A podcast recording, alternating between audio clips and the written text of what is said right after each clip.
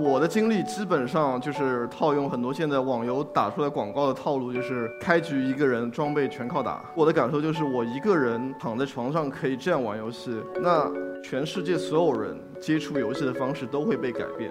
花了两个礼拜的时间做了一款游戏，就是 I Drag Paper。它的玩法就是把一桶卷筒纸抽完。就拼命抽，比谁抽得快。第一天我回家看了那个数据，我就吓一跳。第一天我是九十四美元的收入。那一年的十二月，这款游戏的免费版突然就排到了所有的西方国家的免费下载总榜的第一名。是一个在上海中国的一个屌丝，然后一个人在卧室里花了两周做了一个游戏，然后说占据了那些主流西方国家的排名第一。大多数的独立游戏都不够赚钱，为什么苹果要给我们这样的推荐位？苹果为什么不要赚这个钱？所以这是一个我们很值得思考的问题。我们做这一切的事情的初衷，都不是说我们知道现在这些事情会变成这么大。所以，do what you love, money will follow you。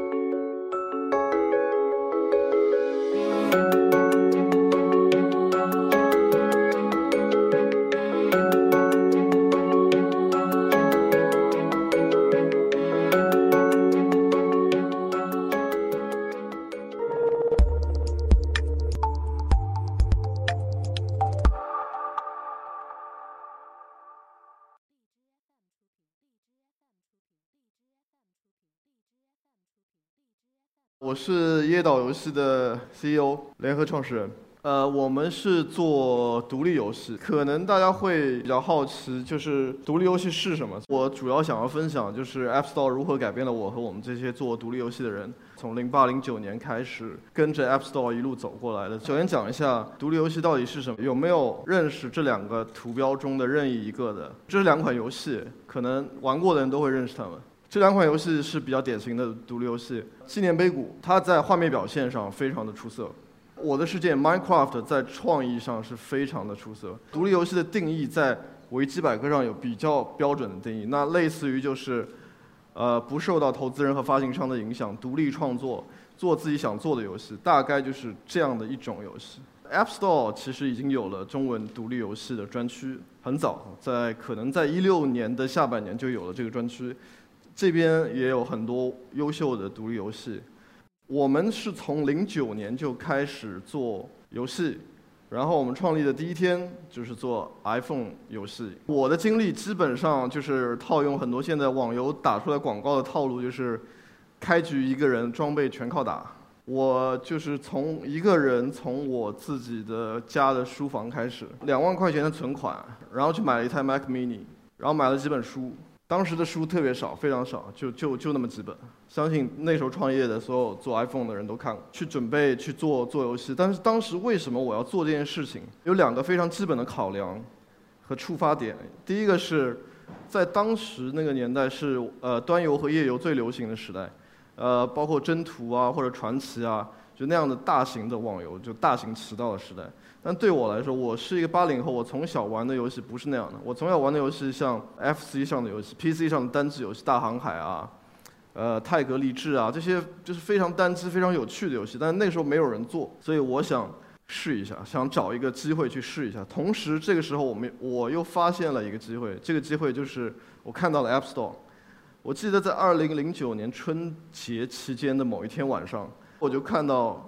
App Store 上可以下载很多游戏，然后那天晚上我就一直在下载游戏、玩游戏、下载游戏、玩游戏，玩了一个通宵。然后那个晚上过后，我就知道，我应该说，我找到了一个平台，我可以发布我想做的游戏，或者说至少我可以试一下。因为当时我的感受就是，我一个人躺在床上可以这样玩游戏，那全世界所有人接触游戏的方式都会被改变。以前我们都是坐在电脑前，然后下载，然后等。但实际上，就那天晚上过后，我就有非常强烈的感受。到了零九年的六月左右，我就开始全职创业，花了两个礼拜的时间做了一款游戏，就是 I Drag Paper。这款游戏非常简单，非常简单。它的玩法就是把一桶卷筒纸抽完，就拼命抽，比谁抽得快。之所以做这个游戏，是因为要试一下，作为一个中国人能不能收到钱，能不能收到美元。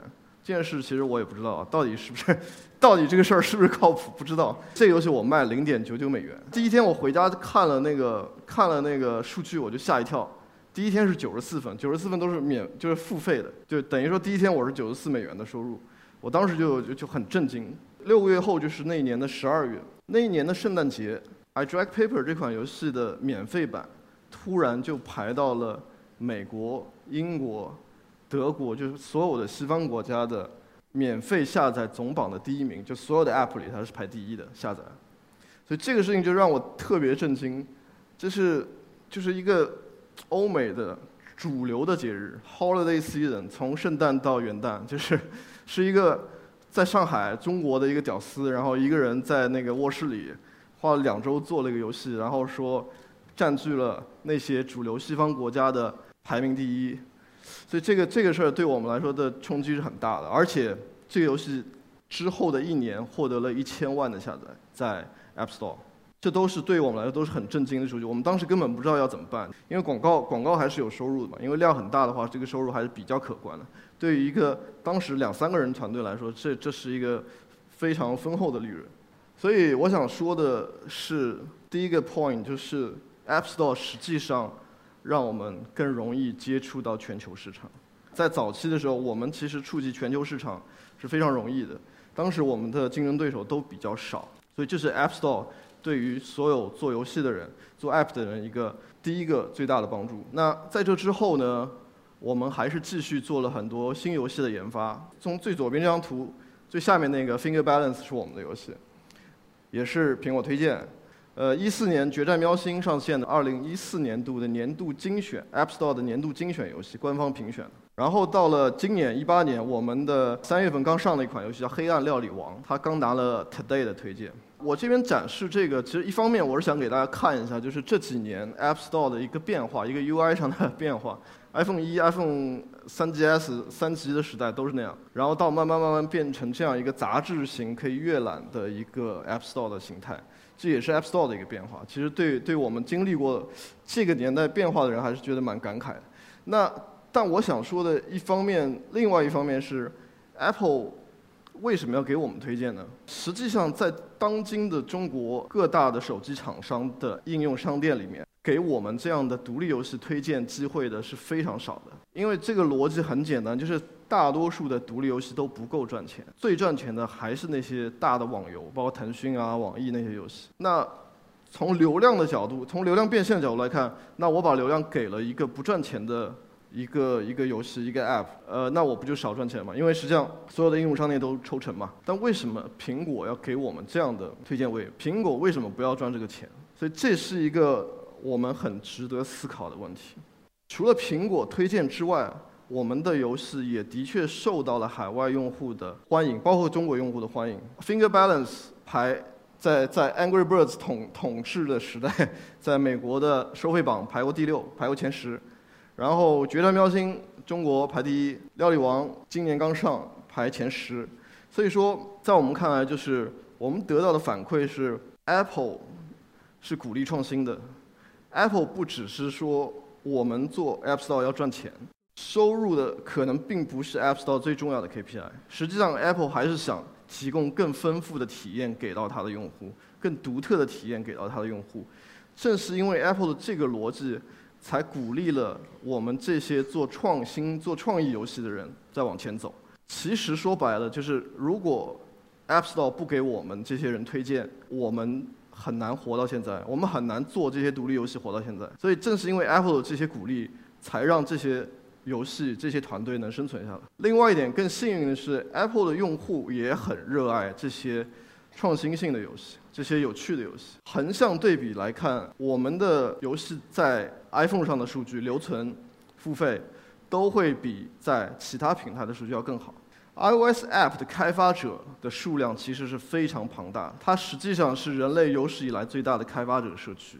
在这个社区之下，我们作为每一个社区中的一员，我们其实获我们不一定给这社区贡献很多，但实际上我们都获得了很多。我们我们这些屌丝创业，我们都不知道税怎么弄，然后这个游戏的这个展示的图要怎么去优化，所有的这些包括怎么做 marketing，我们都是技术出身的人，所以所有的这些信息，我们也都是从社区内获得的。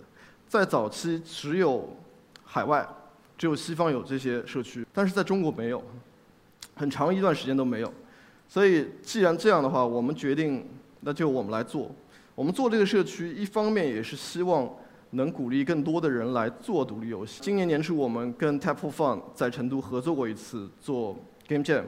实际上，我们从二零一零年底从公司内部就开始在做 Game Jam。当时我们公司五个人，在两天内做三款游戏。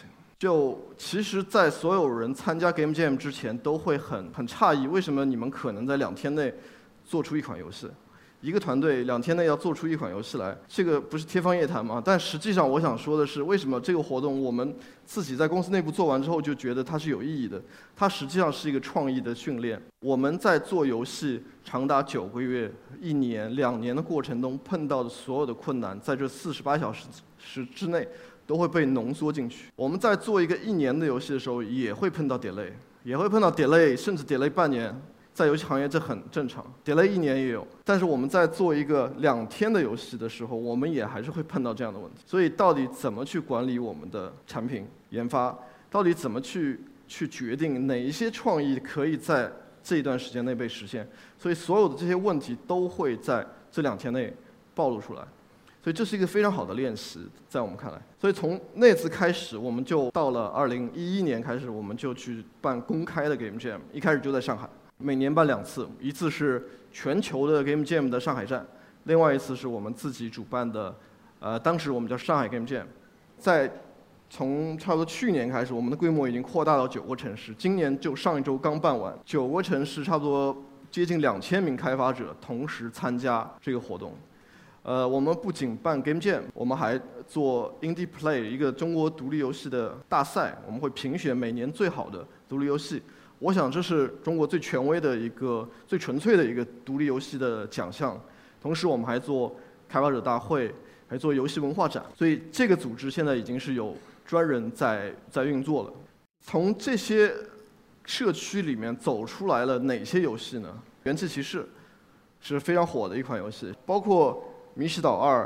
归家意图都实际上都是我们的 Indie Play 游戏大赛的曾经入围或者得过奖的游戏。所以最后我想说，就是 App Store 这十年，中国独立游戏实际上是从无到有的。在我们刚开始创业的时候，我们没有人知道独立游戏到底是什么。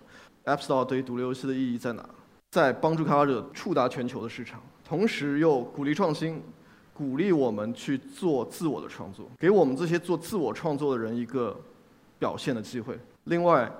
他们还构成了一个，呃，他们还形成了一个庞大的开发者社区。这个社区里面的成员之间可以做很多的互相的帮助分享。最后，我还是想送给所有在看这个视频的人的一句话：我们做这一切的事情的初衷，都不是说我们知道现在这些事情会变变成这么大。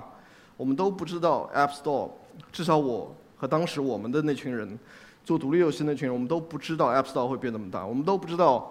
这个开发者社区会变这么大，我们都不知道独立游戏会有那么多人玩。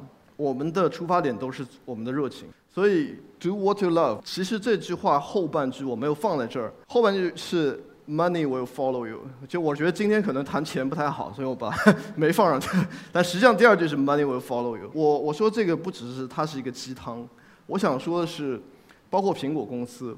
苹果公司最早也是从一个爱好者俱乐部，就是一个自己造电脑的俱乐部开始做一些拼装的电脑。包括当时的 Bill Gates 也是从他们的编程的一个什么爱好小组开始做 Basic 的编程。所有任何看起来后来看起来非常伟大的事情，最初的最初都是在做那些人自己真正想做的事。只有这个事情才是一个最核心的、最大的动力，才能帮助我们走得最远。谢谢，谢谢大家。